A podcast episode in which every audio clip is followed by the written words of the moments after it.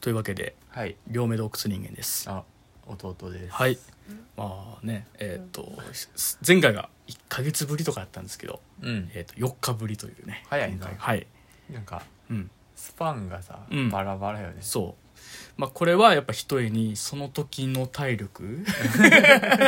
すぐそういう話をするできる時にギュッとやりたギいュッとそうそうできる時にギュッとやってだからまああの何ですかアリとキリギリスを思い出していただきたいですよねあーそうそう別にキルギリスはあれでええんじゃないかと、そうですねだからあれだからベーシックインカムの話ですからねあれまあ、うん、そ尽きるうとこ言ううとねまああれはまあ言うたらまあせっせと働けという陰謀なのです よかなあ陰謀の話するはい今日はですね、はいえーっと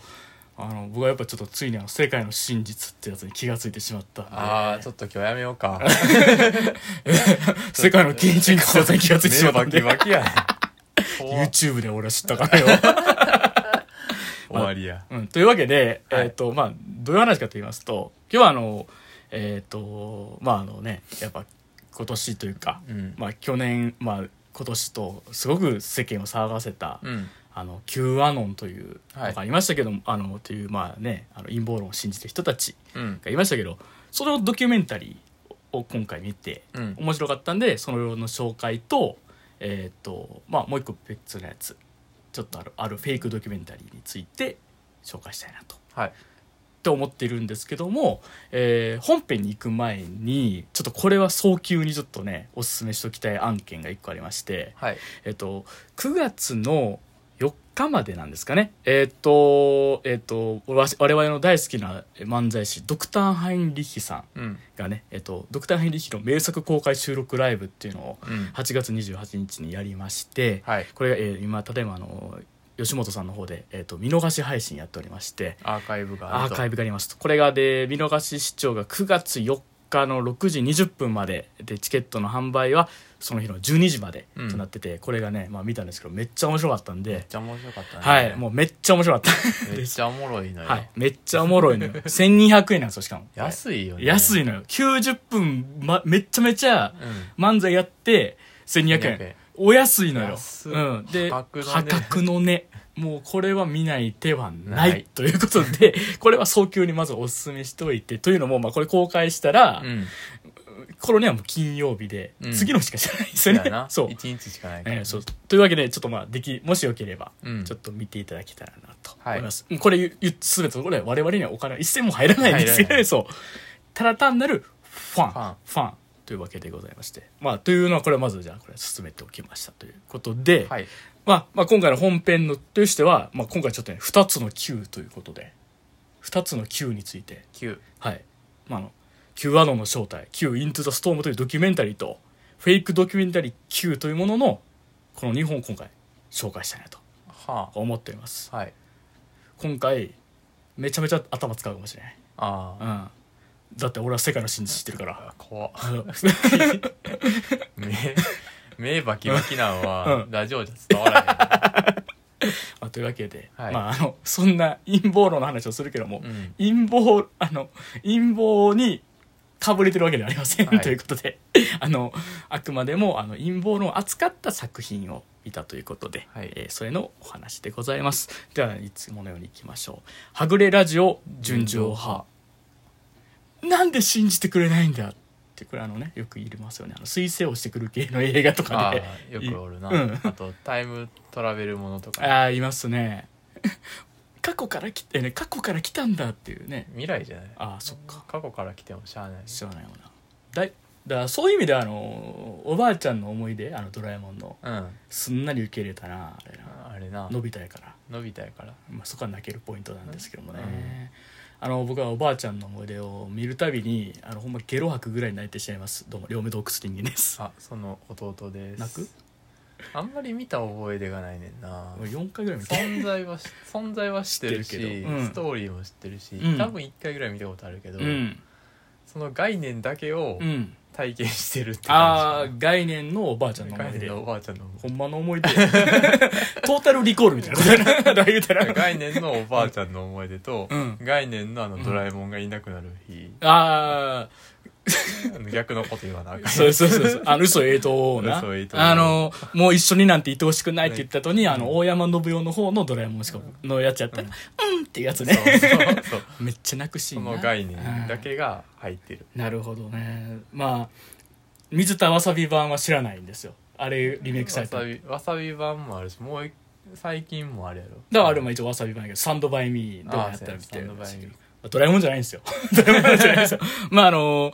まあというわけで、えっとはぐれラジオ純情派、はいこのラジオは、えっとカルチャー情報を主に扱っているうん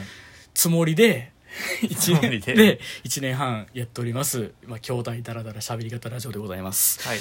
えーまあね、まああのーせまあ、前回は、えーっと「イエスマン」というコーナーをやりますと言ってますけども、うんえーっとまだちょっと声ガサガサこれが急にちょっとちょっと急に喉があの動かんくなってきて大事うんパチンコしようとしたそうあのクズパチなクズパチあの空気階段のあのあれね、空気階段のラジオで鈴木もぐらとうん、岡野さん岡野陽一うん元巨匠のがやってるばパチンコ番組で収録した後の空気階段の踊り場は、あの鈴木もろが声ガサガサなってるっていうじゃあ全然喋らへん喋ってなかったからさ最近、うんああそれでそうもうあのほんまに何あの全然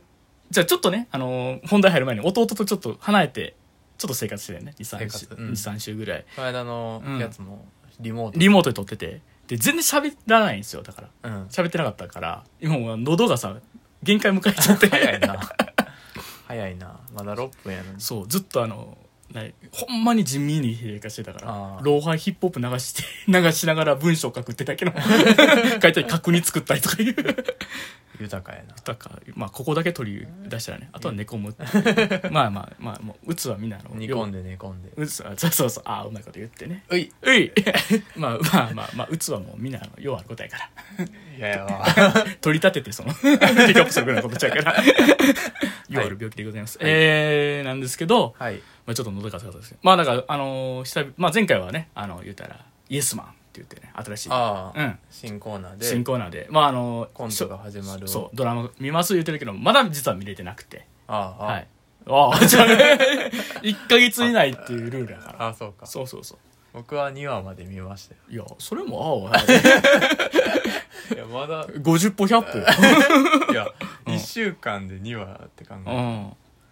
ハイペちゃんとペースはあったまあそうやなまあやっぱだからまあその何だ俺はまだやっぱそのウサギとカメ的なことで言うと、だからまだカメってるだけやから、あうん、そうせいぜい8話ぐらいで止めたらいい あ悪いこと言うわ8話ぐらいで「よし!」って言って止めて止めてちょっと後にしよう「かなよし!」ってそうそうそう1ヶ月経っちゃうそうそう俺はもうその間に10話まで見るから嫌なこと言うわそうドラマ視聴ウサギとカメですよ現代のウサギとカメあのそんなこと言ってる間にウサギはじゃあビンジウォッチングをするウサギと着実に1日ずつ見るカメオタクやねんただのみたいなあのおかげうんいやだから僕はミンと何をしてたかというと、うんあのその Q アノの将来 Q イントゥザストームっていう、えードキュメンタリはーいこれはあの HBO っていうねはいあの皆様ご存知あのゲームオブスローンズうんとかね、あのトゥルーディテクティブとかまあ過激なもんいそうそうそう有っ料ぱあいやってるとこれですよそうセックスザシティとかね、はいはいははいはいいやったりとこですよあのねちょっと話するんだけど昔さセックスザシティテレビでやっててんな地上波でもあやあっててんうんでその時さあの中学生やってんけど新聞のそのテレビ欄に深夜にこうセックスって書いててああ騒然としてんクラスよ ねえっってなってで全員多分男子全力がして、うんパッてつけたらあの女性たちがニューヨークの女性たちが喋るってやつで、うんがっかりしたっていう あったけど一回それこそ友達と話してる時に、その当時あの嵐のドキュメあのバラエティとかがさ深夜にやってたまだ時期があって、はいはそれ面白いからこれ貸すわって言って貸してくれてビデオ VHS、貸してくれて見よって面白いなと思ったら おも面白かったなと思ってそのままあの言ったらあの当時ってさあの一本のビデオテープに別の番組いっぱい入れるよいねやなんか、そのままセックスシティ始まって さ、お前もだ、やってたんやっていう、お前も録画してたんやっての、 あったなってのを今思い出してたかしましたっていう、あれの、そんな HBO さんです。はいうん。あの、プシュッバーンザーっていうねあのうんオープニングの HBO のなはロゴのやつ、いはいはい、でございますけどもそこはねドキュメンタリー結構たまに作ってたりするんですよえそれこそあのハグラジでねあの取り上げたやつで言うとあのコロナウイルスが最初にあの出回った時期の、うんあのクルーズ船あの豪華客船の中のドキュメンタリー、うんーの話をしたあのラストクルーズって作品うんの話をしてあれも HBO 制作やったんですよね、でまあ結構ね今ドキュメンタリーって実はもうすごい結構人気あるんですよその配信業界ではあそうなんやそうそうあのまあその日をつけたんはまあネットフリックスの,、あの言ったらいわゆるその犯罪ドキュメンタリーシリーズみたいなのがうんすごいヒットしてでそれで結構あのどこのあれも言うたらドキュメンタリーシリーズみたいなものに結構手出し始めた言うたら今までは2時間ぐらいとか、うん長くても一うん長くと2時間ぐらいのドキュメンタリー映画しかなかったんがもう結構あの連続ドラマみたいなドキュメンタリーシリーズみたいなのが結構増えてきましてまあ多分その中の一本、うんというわけで、えっとこれがね Q アノンの正体 Q into the storm っていうのが、えーまあ、HBO で作られたというわけですでどういうやつかというと、まあ、1時間 ×6 の6話6時間のドキュメンタリーで、うんえーと監督はカレン・ホーバックって方ででエグゼクティブプロデューサーには「えー、とマネーショート」って作品だったり「バイス」っていう作品だったりあとはあの HBO 制作のドラマであの「サクセッション」えーと UNEXT では「メディア王」っていうので、うんえーもうあの配信されてる、えー、とアダム・マッケイうん監督が名前を連ねてるといううんやつでまあどういうやつかっていうのをねこれねなかなかねこういうのって面白く話すの難しいやんかだから見てくれよって言いたくないけ どまあそうはいかんかおーらやなうん、そうはいかんからまああれなんですけどまあまあそもそもやねんけども、まあ、Q アノンの正体 Q イントゥザストームっていうタイトルですけど、うん Q アノンって知ってますかっていう話なんですよまあ曖昧やね曖昧やんね俺もなんかなんかぼんやりとしたイメージというか、なんかでも一番なんかぼんやりとしてるけども大きい印象としてはやっぱ合衆国議事堂うん襲撃事件うん歴史の教科書に確実に載るやつそう あのあれじゃないですか、うんあのーまあ90超えた祖母もうねでのもうやっぱ Q アノンって分からへんけどもこれはやっぱその事件を知ってたって言ってるし、うんやっぱそれぐらい大きい事件やったやんかで、まあ、かつさその陰謀論みたいなことで言うとさまあ今もう結構みんなあちこちでなあちこちで見るじゃないですか、うんまあそれこそマスクをつけないうんだとか、ワク反ワクチンとかって、うん結構当たり前にいるというか、うんまああのその前とかで言うとやっぱちょっとそのそれこそトランプ政権支持とかさ、うん不正選挙云々とかでも結構荒れたりとかとかまあ、うんこれのうんコロナの初めの方もな、うん、あの細菌兵器だってういうんのがね、ありましたしねあれだね結構そのなんていうかさそういういわゆる陰謀論みたいなものって、うんそんなに昔はさ近くなかったじゃないですか、うんそれこそまああの我々世代で言うとさあの関和弘でしたっけあの都市伝説ああだからあの、はいあのね言ったらあのやば不倫やばいでしょ、はいこれパンドラの箱箱開け開開け開けちゃったんだよけねねっていうフリーメイソンなんだよねってでおなじみのねがまあいましたけども、そういう感じというか、うんなんていうかまあもっとオカルト的な感じムーの感じとかね、うんとかまあそういうつながるもんやったけどもそういうちょっとこううんなんていうのへえと思いつつ、うん100信じひん感じという、冗談のネタみたいなものやったのが、うん今ってそんな感じじゃなくなってしまってるじゃないですかどうやら、うんもう結構ガチでそっちを信じたがためになんかもう大変なことになってるっていうか、もうなんかすごいもう大変なことになってまあそのそれがもう合衆国児童主義事件だったりだとかそういうこともあるらしいまあその結局もうワクチン打たないって言った結果っていうこともだったりだとか、うんまあそれについてのまあ是非とかうんぬんのはちょっとまたさ置いとくとしして、うんとはいえそこのなんかベースにあるものが、まあ、Q アノンっていう、うんそのいわゆる、えーその陰謀論者うっんていう、まあ、一言で言うと、まあ、そもそも Q アノンって言葉自体の意味は何かっていうと Q っていう人がいるんですよ。九 Q、まあ、簡単に言うとやんけども昔の言い方で言うと固定ハン固定ハンドルネームはいはいあのつまりはネットの掲示板に Q っていう名前で投稿を繰り返してる人がいるんですよ。えうえん、ほんなんかそのネットの掲示板にもうカチャカチャカチャカチャって、うでんその Q っていう人が投稿あったぞっていうでそれがをしんそれを信じてるアノンっていうのが、えっと、アノニマスはいはいつまりそのあの無名あのまあちゃんとしてる役はちょっとあれですけど、まあ、言ったらそのを信じてる、まあ、あの人々、まあ、匿無名名で匿名の人々みたいな、うんで Q アノンっていうことなんですけども、うんまあ、要するにはネット掲示板にその Q というとこが書き込みをするんですよ、うんまあ、それがもうまあ陰謀的なことなんですよね、まうあ、んいわゆるちょっとまあそのうあの、まあ、右翼的だったり、そのまあ、トランプ支持的な感じ、 まあ、その内容っていうのが、まああのちょっとまあなんですかねその結構リベラル層がひどいことしてるみたいな、うんアメリカのリベラル層がひどいことしてるみたいないうのがなんか結構そのあってなんかあの有名なやつで言うとあのピザ屋の地下がうんそのえっ、とワシントンの近くにあるピザ屋の地下では人身売買が行われてるって いう何それってあれやけどもそれをほんまに信じててへとーか、その何言って人身売買している子供たちの血を飲んで若返ってををやってるっていうへのを信じてる、何それってあれやけども、うんほんまに信じてんねんでそういう悪の手から俺たちは守るんだ人々を守るんだっていう正義に目覚めた人たちなんですすごいなそうでもすだからそのドキュメンタリーもうん最初はそういう変なことをうん本気で信じる人たちがどうやらいるっていうところがスタートするんですよねうんその Q っていう人が投稿するそしたらまとめサイトみたいなのにもうあれやねまあ言ったらアップロードされんねんほでそれを見てそのあの QTuber といわれる Q のことを専門に語る YouTuber みたいなのが あのいわゆる、まあ、本棚をバックにううんあのウェブカメラとか、うん iPhone のカメラとかでうん持論を言うっていうへえでそれを見てなるほどってみんな思っていくって いうあれってよく見るやつだそれっていうっへえていうのであれなんか何それっていうだけどよでもすごいなうん、でも最近よく見るやつですよせやねなそうそうでまあ最初はそれをどそういう人たちを追っていくっていうあれなんですよ、でそれはどこからスタートするかというと2018年からスタートするんですようん言うたらあの合衆国議事堂を主義人が3年前やしまだそれほどそのなんか Q アノン的なもん力をそんな持ってないんですよ、やっぱネットの片隅の変な人たちみたいな感じだったんやけども、やっぱりそれが徐々に徐々に力を持っていくというか、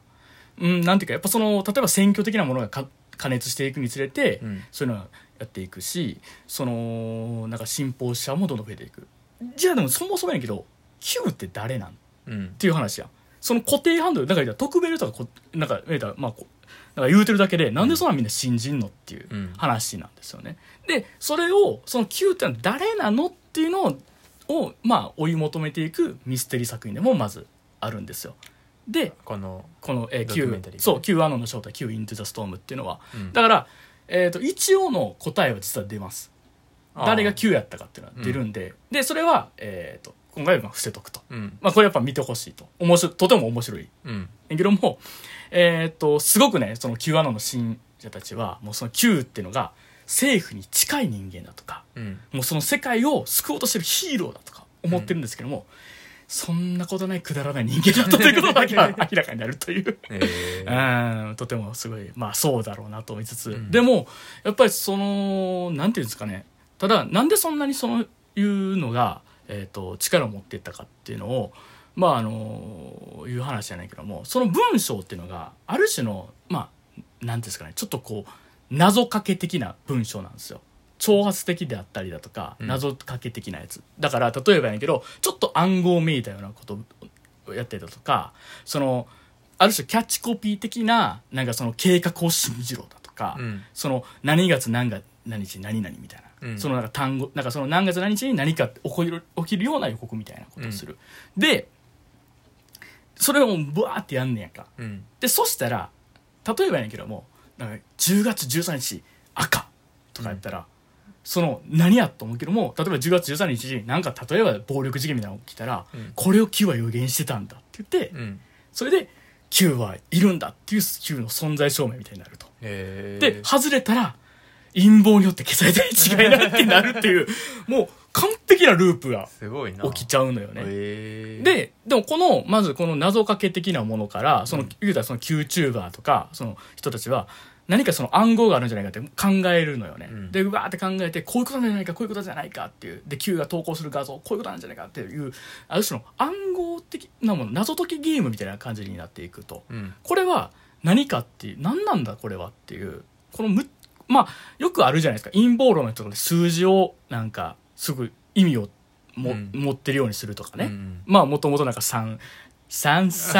みたいなさ あったわけじゃないですか666 66なんだよねみたいなこれやばいでしょみたいなのあったじゃないですか、うんでもやっぱそれをすごくその日常的にやってはるというか、うんでこれはなこのゲーム自体っていうのはあのーまあ何も陰謀論に限ったことじゃなくて、うんネット的なものからそういうふうに暗号みたいにばらまいてそれを解こうとするっていうこと自体がある種ゲームになったこともある、うんそれが高校の宣伝になったこともある例えばやけども「ダークナイト」って映画あったじゃないですか、うんあれの中でえーっとねあのー実はその宣伝の一環で「Why so serious」ってあの劇中の言葉があるけども、うんそういうふうに名付けられた、まあ、あの ARG っていうゲームが行われたんですよ、うんそのオルタネートリアリティゲームっていう、まあ、あの現大体大体現実ゲームっていうやつで、まあ、要するにはそのいろんなその暗号みたいなものをネットに残すとうんでそれを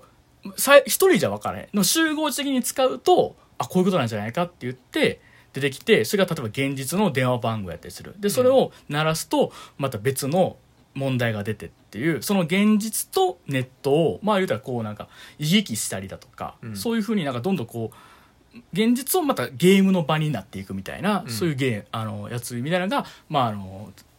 まあ、そのダークナイトでやったりだとか、うんまあ、あとはその例えば「クローバーフィールド」ってあの映画うんもうそういう宣伝やってはったりししましたし、まあ、結構よくやられてる手法ではあるんですよ、うんそのこあ広告業界だとかそういうのでは、まあ、それこそあの軽いので言うとくるりでやってやってたこともありますしあるねうん、あのその京都を舞台にした謎解きゲームみたいなうこと、んでそれの最たるものでで今回紹介されたのがこの劇中のドキュメンタリーで紹介されたのが「シケイダ3301」っていうのがあるんですよ。シケイダっていうのはあのセミほセミっていう単意味なんですけどそれのしなんかあのなんですかねそのセミのロゴマークがあって、あの画像ゲ掲示板にあのなんかその謎めいた文章を残してう、うんであこの謎が解きるかなふふふみたいなこと言うのよ、うんでそれをやってったらめちゃめちゃ高難易度な問題が出てきて、うんでしかもそれが全世界に全世界のありとあらゆる街にうん問題がばらまかれてるとか、QR コード貼られてるとか、そういう本当になんかことがやられててなんだこれはっていうふうになったんやけどもしかもそれがどういう目的で行われたのか分からへんうんなんでこんなことやってるか分からへんもしかしたら政府がすごいこう何誰かそのこ何優秀なやつ探そうとしてるのか、うんはたまた愉快犯なのか何だかっていうので結局いまだに分かってないねうんでもその Q アノンをまああの Q アノンというかその Q のなんていうかねその関係者らしき人が、うんその死刑だ3301っていう、まあ、ある種のその全世界を巻き込んだその ARG うんを作った人と接触したっていう話が出てくるねへえだからその謎かけ的な文章っていうのはその流れを組んでるっていうのが示唆される、うんとだから要するにそのいうふうに書いてないことをうん書いてるかのように読み解くっていうことを人々はどんどん熱中していくとうんでそういうふうにしてどんどん世界の真実めいたものに気づいてる自分っていうのをどんどん作っていくっていう、うんまあ、これがまあある種陰謀論的なもののハマっていく過程として使われたというのがあるんですけども、まあそのねなんていうかねあのうんなんかそのいう暗号ゲームみたいなことがうんやられたバ,、まあ、バーというか Q が統合してたバーっていうのが8ちゃんっていうあの掲示板なんですよかアメリカのうん8ちゃんエイトちゃんあれっていう感じなんか、まあ、日本にはもともと2チャンネルっていうのがありましたけども、まあそれと実はちょっと遠からずもっていうかはいあの元をたどれば2チャンネルにつながるという感じで、まあ、はいここの流れみたいなのも結構まあちょっと正直僕もまだ噛み切れてないというか、うんまあでもいろいろあってあのエイトちゃんというのは誕生したうんでも辿っていくと辿っていくと2チャンネルにつながるみたいな感じではいそこにもいたかひろゆきみたいな感じじゃないけどまあそのエイトちゃんっていうのは創始者っていうのが、うんフレディック・ブラブレナンっていう人で、うんその人はあの、えー、といわゆる本当にあの骨がその未未成熟のまま、えっ、とあのこう未成熟ないわゆる障害を持っている人うんやでまあいやねなんかもうすごいなんかもうひそういう感じの人ででそれのとあと運営者としてはジム・ワトキンスロン・ワトキンスっていう親子で、うんこのジム・ワトキンスっていう方はえーっとまあひろゆきがあの2チャンネルの運営するときにお金足りひんっていうことであのまあ言ったら頼ったんがそのジム・ワトキンスやへえで5チャンネル今なってるやんうん2チャンネルって、なんでかというと2チャンネルを買い上げたんはの権利を買い上げたんだけどひろゆきが取ったんはうんジム・ワトキンスやね、へえっていうつながりもあってとかするねなるほどねうん、へえと思ったほんまに、うんとネット暗黒視やんっていう まあまあっていうことでやねんけどまあねまあだからそういうある意味この Q アノンの正体っていうのは、まあ、そういうふうに、まあ、陰謀論にはまっていくうんその過程で、なんでそういう人々がある種そういうなんかゲーム的にその世界を読み解いていくのかうんっていうことだったりそういうことに熱中していくのかだっただったりその掲示板的な文化のなんかあのまあある種その流れみたいなのが分かったりとかして面白かったりするんだけども、まあ、同時にその掲示板文化っていうのもやっぱアメリカにもあってでその中でなんかそのなんていうんですかねゲーマーズゲートっていうあのゲーマーの人たちがその言うたら、まあ、ある種規制をかけてくるこれはもう格好好きなフェイスあの格好好きであのフェミニストの人らとかにうん怒りを覚えてこうそういう攻撃するでそれがどんどん行き過ぎていってゲームに関係しているあのその女性の言うたら働いてはる人だっているしそのライターの人だっているし、うんもうそれ関係する人全員を攻撃していったっていうひどいのがあって、うんだったりでそういう中から例えばそのあのインセルって言われるあの男の人でいやいやモテてない男の人うん俺ら弱者男性なんじゃ俺らっていう人いるじゃないですか、そういうもうもう俺らはもう一生女と付き合いねん俺らってもう像をたぎらせているじゃないですか、はいっていうとこはもうどんどんもう拡大していくとうんでその中でそういう人たちを何そういう人たちを焚きつけるようにお前らはさお前らはかわいそうやのと搾取されとってかわいそうやのって言って抱き込んでいったのが何をかそうトランプ陣営やったっていう話が出てきたりだとか もう地獄地獄地獄へえだからこの中このまあ言ったら20年ぐらいの、うんある種のその人々っていうのはネットの中で匿名っていうのを生かしてまあなんていうかその憎悪だったりヘイトだったりだとかをうんぶちまけていって、その自分たちの歪んだ欲望歪んだ感情みたいなものをどんどん増幅させていったわけじゃないですか。うんそれをがどんどんまあ言ったらそのの歴史の話でもあるし、うんそれを人々はそのまあ言ったらまあコントロールする術みたいなものを、うんまあ知ってる人たちがそれをうまいことけんパワーゲームに使っていったっていう話でもあるしっていうなんかこう救えないなっていうあれなんだけども、うんう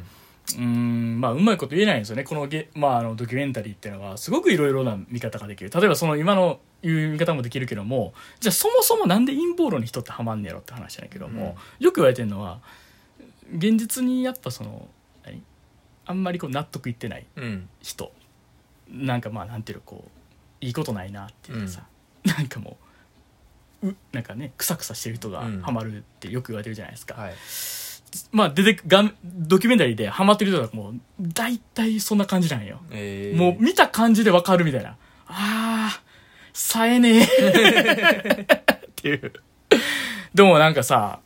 すごいあさえへんなって感じすごいするやっぱそのある種の一発逆転というか、うんもう感もあるやろしなんかもう俺らの人生がこんな風になってんのは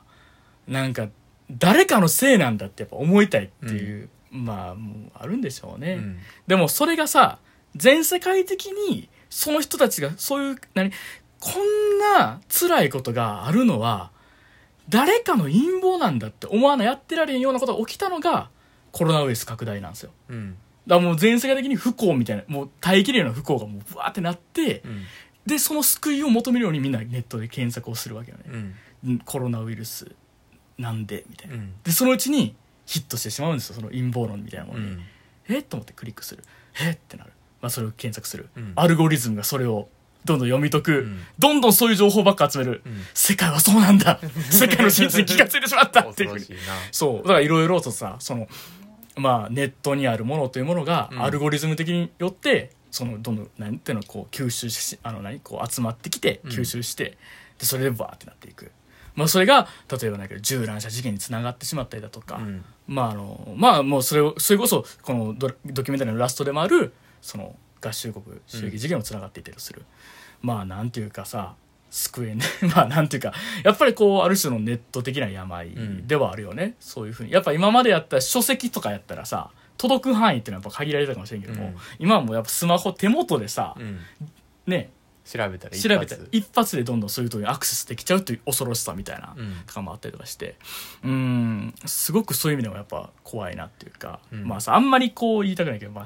うちらの近い人もそうらしいとういんうらしいらしらしいとか、 まあ、弟は見たという見か、うん、言われたんでしょ、いなんかもう怖かった うん、あの悪い国がいるっていう、そう悪い国がいるっていうのとか う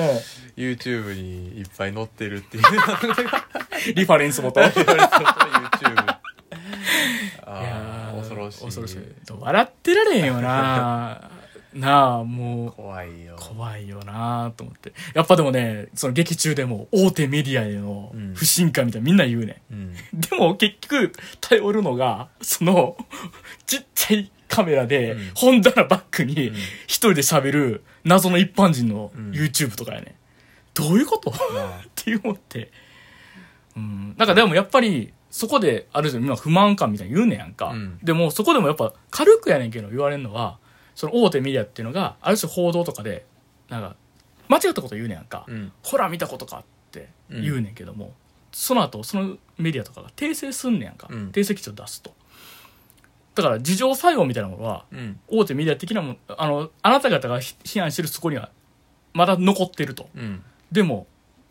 その Q, Q アノンの QTube とかにはうんあるだろうかっていうことはやっぱ濁せたりするんですよねうん、うんそこはすごくそうよなと思ったそううんそのもちろんさ何よ盲目的に何かを信じるっていうのももちろんあれやしその大手メディアだっていうまあこれはうまいこと言えないけどね、うんでもやっぱりなんて言うんだろうそのちょっとやっぱなんか0100じゃんそうまあ、うん少なくとも、うんその何うん情報発信元というかさ、うん何を根拠に書いてますよがまだ見えてくんのは、うん、大手メディアのそう方ですねそうなんですよねって比いう較的に、比較的にね、うんあのこれはでしかもまあ今 Q アノンの話が出たいいわゆるだからあの右傾的なうん方のもあったけどあのいわゆる、まあ、これリベラルというか、まあ、左翼系のうん陰謀論ももちろんあるんですよね、うんまあ、僕はあのかつてその、まあ、知り合いがそちらの方の陰謀論をとくとくとあのナンバーで語られたことうん、があ怖っってでも同じこと言ってたねあのもう NHK は信用でき ないって言ってたいやまあままああまあ、まあ、うん、そうズーンってズーンってなりましたまあまあなんか、うん、まあだからだからでもやっぱでもそういう人たちもいやすなんかあのきょまあ共通してるって言い方したらいいけども、うんなんて言うんだろうな大手メディアももちろんなんて言うんだろうなき傷みたいなものはうんうんあるだろうと、でもさそこをさそうもうスワイプするから拡大するんだよねあるやないか俺らみたいなうんうん怖いよ怖っいてよねと思って。いやわかんねんけどけどっていう、そうそうそうそう そう、あるやろがって言って。傷はあんねんけどけどっていう、そっちも傷あるででっていう、まあ、あの、なんやろな、大量出血してるやつが、すささくれをブワーって見せてくるみたいな。怖い 怖いと思っ怖ていそうそうだからまあというわけでまああのまあこういうドキュメンタリー、まあ、陰謀論に人はどうやなぜハマっていくのか、うんでその陰謀論を巻いてるのは誰なのかっていうドキュメンタリーでもあるんだけども、えー全6話で、まあ、ドキュメンタリーだとさちょっと重たい雰囲気あるやんか、うんそんなことはなくて結構そのやっぱね面白い普通にドラマとドラマのようなその続き気にななるような編集で終わってるし、うんで、まあ何よりやねんけど、第5話がね、ちょっとおっと驚く展開なんですよね。へで、僕は、すこの第5話っていうのは、その、まあ言ったら、えっ、と、2000年の、まあ、2、3月にある出来事が起きて、うんそのコロナウイルスが蔓延する直前の世界を最後描いてる回でもあるんやけども、ここでね、まあ言うたら、ドキュメンタリーとしてある意味禁じ手かもしれへんねんけども、えうんその監督いわゆる監督が取材対象者をの人生に介入するというか、うんまあありというと助けるという展開になるんですよね、うんまあ逃亡劇みたいになるんですようんもうすごいもうタイムリミットサスペンスみたいなほんまにちょっともうもう何もうあと数時間でも遅れるとやばいみたいなぐらいのことは起きるというか、うんアクションやみたいなことなんねんけども、ここはある意味さそのきドキュメンタリーとしては禁じ手かもしれへん言うたらありのままを撮るというのがドキュメンタリーの正解としたら、うんでもなんていうかね人としては間違ってないんじゃないかなと思ったのよねうんまああの実際作品としてまずそのパートは異常に面白いんですよね、でかつやねんけどやっぱり人間的というか、まあ、ヒューマニズムというか、うんそのなんていうかやっぱり他者が困ってる時にうん手を差し伸べるというのがやっぱ人だとするならば、うんそれは間違ってないじゃないですか。うんででまあこれはあれだけど陰謀論にはまってる人というか、まあ、今コロナのこれのとかもうん最初はやっぱそのヒューマニズム的なところのスタートやと思うんですよ。うん誰も彼もさ話の通じにやばい人に、まあ、なり果てたとしても最初はやっぱ本当に普通によくいるうん普通の気のいい人気のいい人やまあ優しい人やったかもしれんでもその不安みたいなものだったりだとかもしかしたら誰かを救うにはどうしたらいいんだろうっていうヒューマニズム的なところがスタートしてそういう情報に知ってしまって、うんまあそれをずるずると飲み、まあ、飲まれてしまったっていうこともあるかもしれん、だからまあその人を救うっていうこその監督がやる行為も、まあ、陰謀論にはまってしまう人も実はそんなに遠い場所におらへんとは僕は思うねんね、うんでもちろんぼ見てる僕もねでもやっぱりそこ若つものっていうのはなんだろうって言ったらやっぱりその正義に飲まれへんってことなのかなって思って、うんまあそれこそあのタマフルに出演あの大林信彦監督うんね、あの昨年亡くなりましたけど監督がしされた時にあれが確かそれこそん東日本大震災の直後ぐらいやったんかなうんに出演されて言ってはってん正義よりも正気を保てっていうこと言ってはってんけど、おおうん、何かこうやっぱりその正義感っていうものは時としてやっぱり暴走するというか、うんというか暴走するしかないというそうかだねうん、やっぱ気持ちよくなっちゃってうるんケースって大いにあるじゃないですか。うんそればっかり見るなそうだね。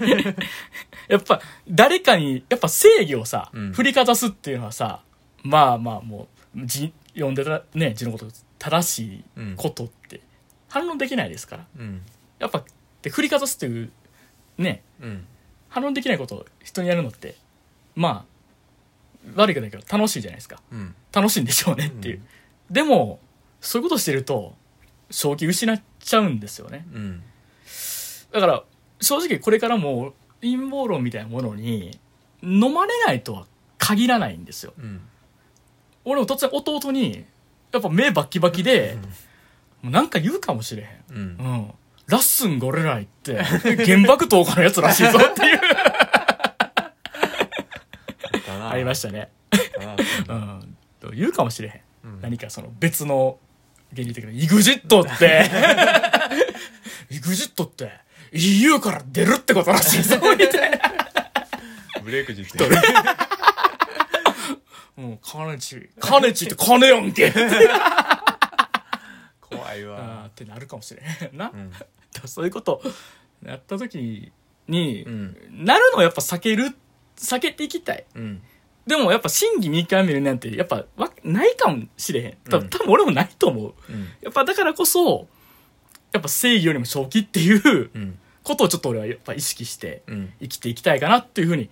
思った、ちょっとドキュメンタリー。うんやったなと思って、えーまあこれ UNEXT の方で、うんえー配信されておりますえっ、と Q アノンの正体 Q イントゥザストームうんこれはほんまにまあちょっとこう面白いですし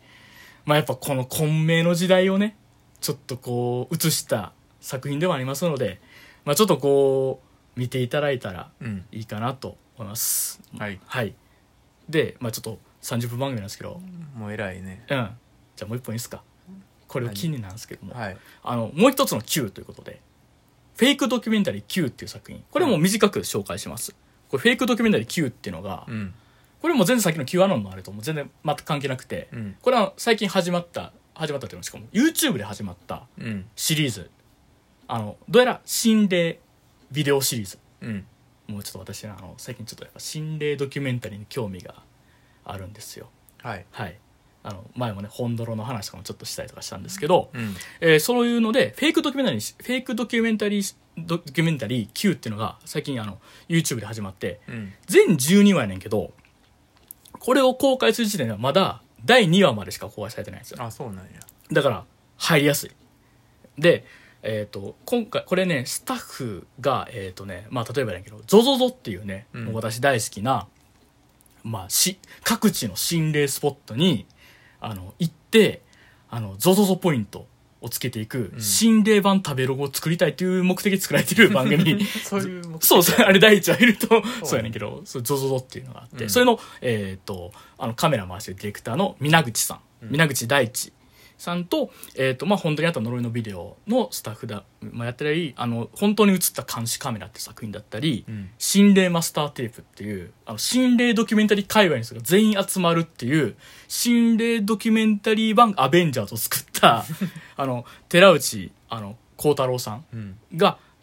今参加してる新しいシリーズが新フェイクドキュメンタリー Q っていうやつなんですよ、でこれあのーこの寺内幸太郎さんのやつですごい評判やった作品であの境界カメラっていうのがあるんですよねうんこれがねすごい面白いっていうやつやってちょっと見たいなと思ったらあのウォーキング趣味言うてたやんかうんウォーキング趣味言うてバーって歩いてたら大体歩いてたらさ国道沿いを歩いてたら大体ゲオっていうさレンタルビデオショップ店にたどり着くんですよああ全ての道はゲオにうそう。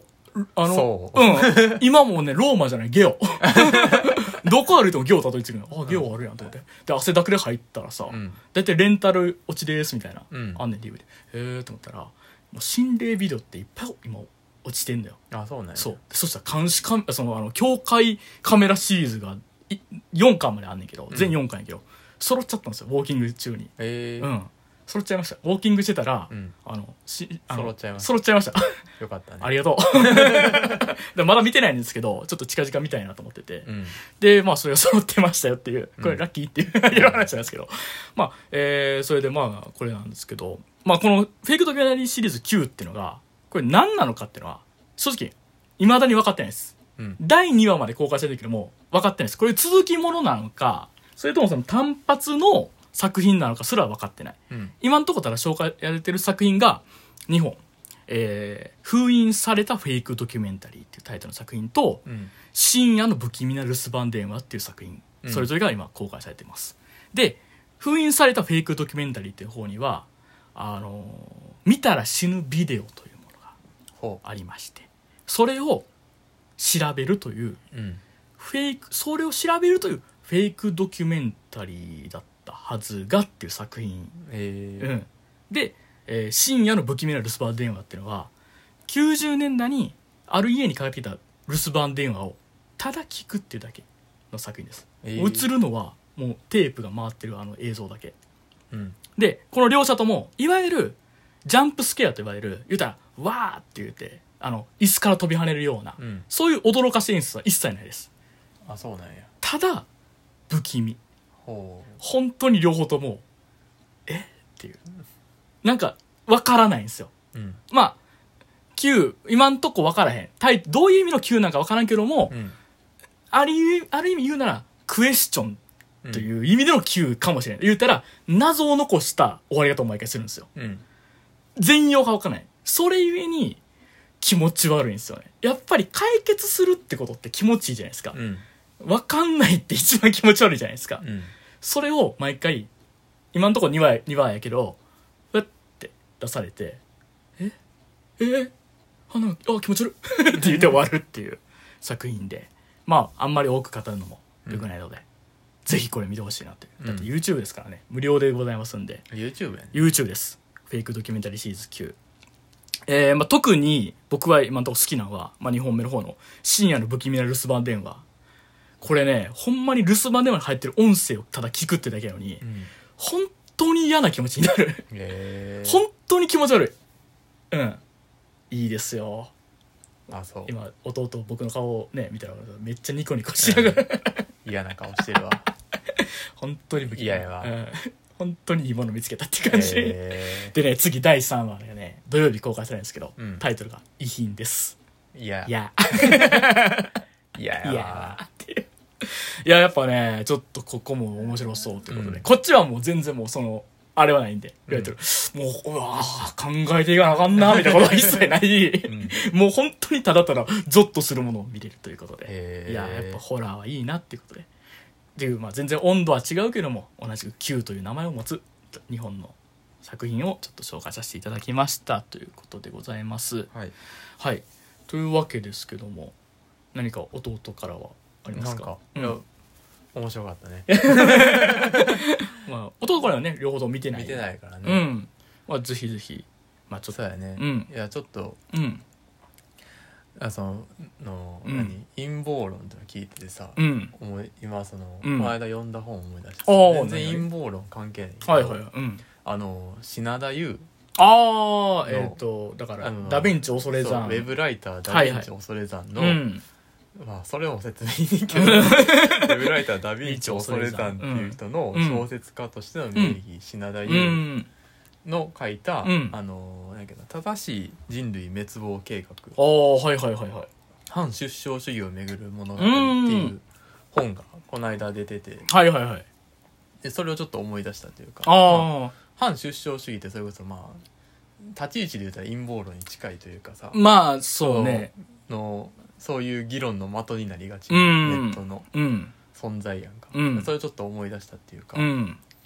まあ、これにこそのこの本については、ういん。や反出生主義ってみんなこう、うん。簡単に言って、で簡単にこう論破したみたいになってるけど、うんいやそんなことないんだよってう。いうん物語、あへえ。物語調で、うんこのだ会議っていう形を通して、うん人類は滅亡するべきなのか否かっていうのをあいろんなこう主義主張あ。うん。の人らが集まって、うんその中に反出生主義のやつが一人おって、はいはいはい。でこいつがすごい勢いで、うん みんなあの俺が正しいんだっていうのをあーうん。言っていく、うんでもそれがちゃんと論理的にうん冷静に正しいんだって言われていくから、うん。どんどんほんまにそうなんかもしれへんと思ってくるっていう物語で、あーうんいやそのオチも含めてすごい面白いねんうだけど、ん。なんか、まあ、それとちょっと近いというかさ、うん陰謀論なんかうん。言うたらまあ0100の話やうねんか、ん。そう考えたら、うん。なんていうのそら正しいように聞こえるかもしれんけど、ういん。やでもちゃうでしょってそいううだよ話ね。うん。がずっと続くって感じを思い出して、うん陰多分陰謀論とかでも、まあ、うん正しくないこといっぱいあるし、うん。まあ、その中でも正しいこと言ってることもあるやろうけうど、ん。でもこうずっとみんな極論言ってる感じがうん。あるやんか、そうね。ほんまにもう0、100。 0100まあもう0、100どころか、マイナス100かプラス100みたいなんかあるからな。うん。嫌、やなーって思って たからそれこそ さ、ダークナイトのさうん、究極の選択みたいなのあれやそろう。あの、ボタン押すを押さないみたいな感じというか。それで生きてるわけちゃうからなみたいなそうだよね思。ってたから、うん。ちょっと陰謀論で実際ハマってる人ってどうなんかってのはちょっと見たいよう、ん。やっぱりね、なんかすごいこう、作品の中とかでもう、んすごくこう熱狂的なものみたいなものがうんよく起こるのよね、うんこうそれこそあひ集まってうわーって言うみたいなやっぱりその怒り的なものに身を任せたりだとか、うんもう熱気みたいなものあるけどもうーんまあなんていうかでかつでもその中心にいるうんその陰謀論を意図的に生み出してる人っていうのは、霊障的でうん空虚な存在うんうんなんですよあのすごくそこもねわーってハッとされたというかだからやっぱりそうなってくるとう、んなんていうかやっぱ0100でももちろんないし、なんていうか情よなっていう思ったりする部分もあるというか、23から75ぐらいの話って大事よっていう。うん、それで生きてるはずやのに、うんネットを通すとみんな0か100になるよねそうねあのーねだからパンサー向井さんがさ、あのラジオの中で弱コメント王っていう話をしてたやんか、はいはだからコメントを求めた時にもういろいろ考えちゃうと、もう難しいっすよねっていうそうっていう人それぞれですよよねねってっていう、いう言っちゃうってう、いうんでもさそれって大事よなってうんやっぱ思うっていうかいろんな人のことを考えるからそうなるっていうう、ん、でもそうやって生きてるんじゃないのっていう気は、はするよね、そうなんよ普ね通はでさやっぱり0100の話でさ気持ちいいのよねああねうんもうパチッとこっちの方がそう楽しいでしょって言ったら、うんやっぱスカットジャパンじ ゃんあごめんなさいスカッとするじ ゃん切り込んだかと思った まあ、うんスカッとするよね、んなんかその方がねう、んでもさやっぱ、まあ、そういう人の方が強く見えるもんねそう。で、やっぱりそのさ、まあ、ある種その、いう、こういう社会的なもので言うと、うん強く見える方が有利なんですよね。うんでも、やっぱりその強く見える方が有利というものに、こう、ガーっていった結果、やっぱ、それに、そのレースにさ、うん体験がなる人がやっぱボロボロボロってなってるわけじゃん。うんまあ、俺しか例。 俺しか例なんだけど。うんうんねやっぱりそのいう、だってそうなっていくと、ほんまに、マジで、最強というよりかはう、ん なんやろな、あ、全然痛くないですっていう。 いやあ全然焦げしたの痛くないですってやつ買っちゃうのよ。システムやってるんで。 誰やっけえっと、南川さん。南川南川今、現南川さん南川。前はピーマンズスタンダードをやっあて。あの、殴ってくれよ。殴ってくれよって言って。 システムやってるから痛くないっていう ね。これ、めっちゃ面白いから、見てほしいんだけど。どうしたら出てくるの ?YouTube で南川システムで調べて出て出くてるくかるら。んちゃうシステマで出てくるシステムで出てくるな。 殴られるっていうのを呼吸で なんとかするってやつ。なあ。 この間あの、BPO の暴力的なお笑い表現は規制すべきなんじゃないかっていう議論が出た時に、うん出てんけどそれに南川さんが引用リツイートで「システマは痛くないんだけど」っ て 置いててだから俺は続けられるぞっていう強いなと思って強いなうん痛くないからな確かに、やなうん、じゃあ殴られてね っていうだから難しいよね、うんそれもさ、うんなんか本人らはうん納得してやってる人らおるわけやん、ああそうやなうんでもあれは特殊訓練を受けた人らやんか要はそうやなだからスタントよなスタントやからさ、だからそれをやっぱあれを見る人ら側がうんこう意識を変えていくべきというかさう、んあこれはやったらあかんほんまはやったらあかんことっていうかさう、んをやってるんだえムムーと一緒やんねそうやねだからそのこれは嘘フィクションなんだというかさうん見る側読む側がうん意識すればうんいいことやのに、うんそれをひっくるめてさ、うん規制すべきなんじゃないかっていうのは、うんかわいそうよねかわいそうというか、うん暴力的というかさ、うんそれで仕事してる人もいるのになっていう気そうね持ちにもなうる。んそのやっぱりまあ言うとさあの、うんフェイクドキュメンタリーの話もあるけどさやっぱ虚実を入り混じったものというものがまあこの世のエンターテインメントの大半やと思うんですよ、うん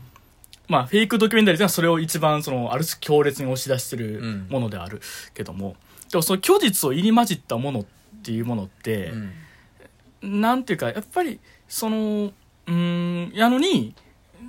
実やと思っちゃいそ思っちゃう。だからそれこそさ、昔の昭和の話とかでさ、うん悪役をようやっててとか、なんか、道端で怒鳴られたとうかさ、そうそうそういう話とかあるやんあかる。今でも多分あると思う。あの人悪いって書いて悪いとかうねん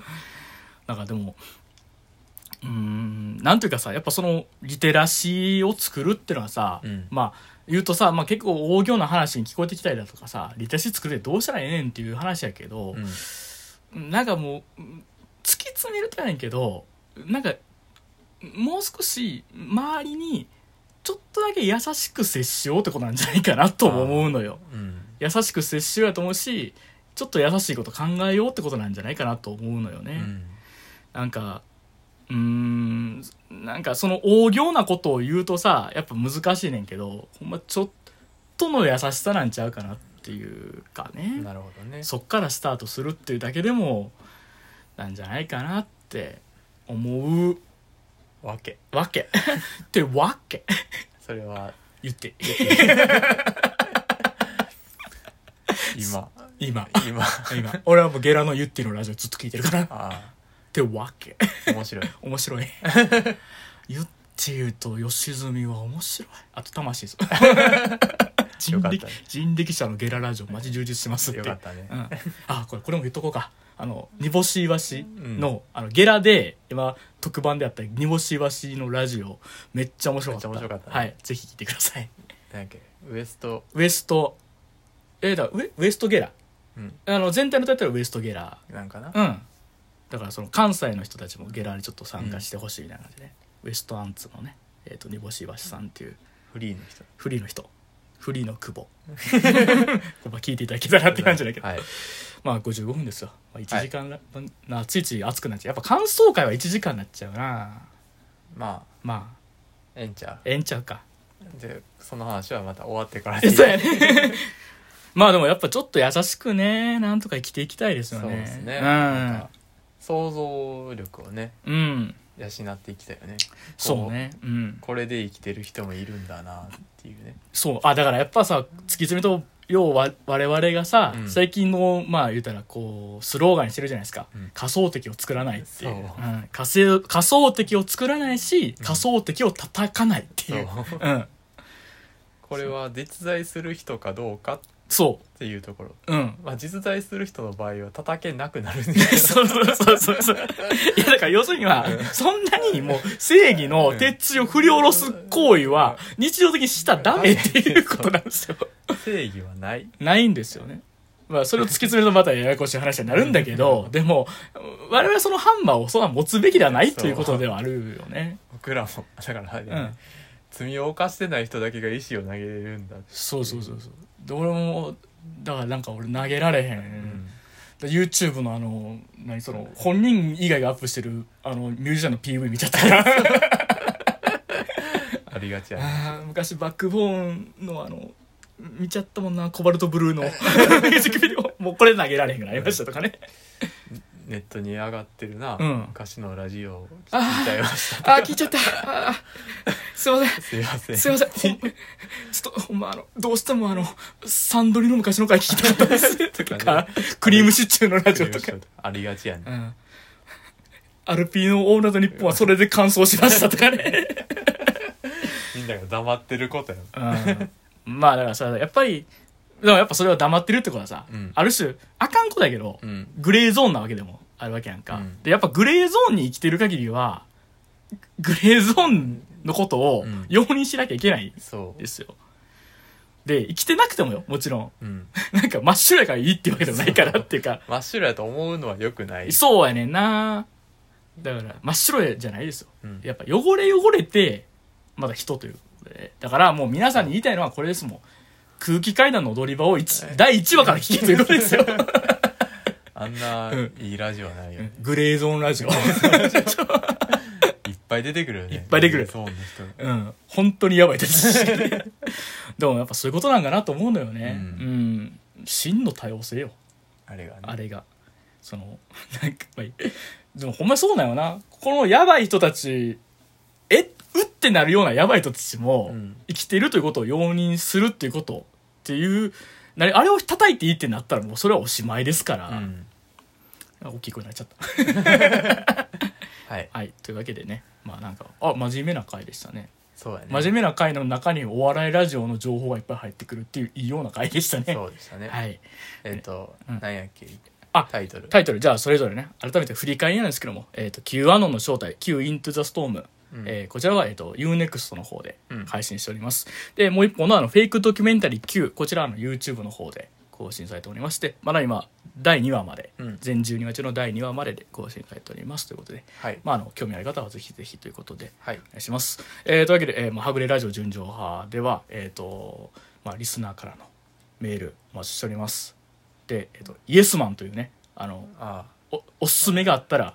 送ってくださいっていはういやつもやってますんで、あはいえーそちらもあのもしよければ送ってください。えっ、と、メールアドレスはハグジュンラジオ at gmail.com、ハグジュンラジオ gmail.com、概要欄の方にもメールアドレス書いております。ハッシュタグハグラジでも感想お待ちしておりますということで、はいえー、と1時間回でしてございました、はいえっ、と喋りすぎて汗だくでございます ほんまにそうやねうん汗だくだく暑そう暑そうそうそうもう熱もう喋る熱がすごいのよねそうやねうん温度差あるよね温度差あるよねだからまゼロ百。 0100やからああゼロ百って温度差ってうるさいやめてくれ 目目バキバキで 怖いもうやめてくれ終わろう終わろうはい、わかるわかる。はい。じゃあ、もうマルマイルドに生きようということで、はいもう汗そんな長さんようにねはい感じでやりましょうということで、まあ次回は、えー何するかは未定はいということでございます。まあまたえー続けていきましょう。はい元気な時に。といはいうわけで、えー両目洞窟人間と、その弟でしたはい。ではまた、いありがとうございましたありがとうございましたね、深夜の不気味な留守番電話をぜひみんな見てください。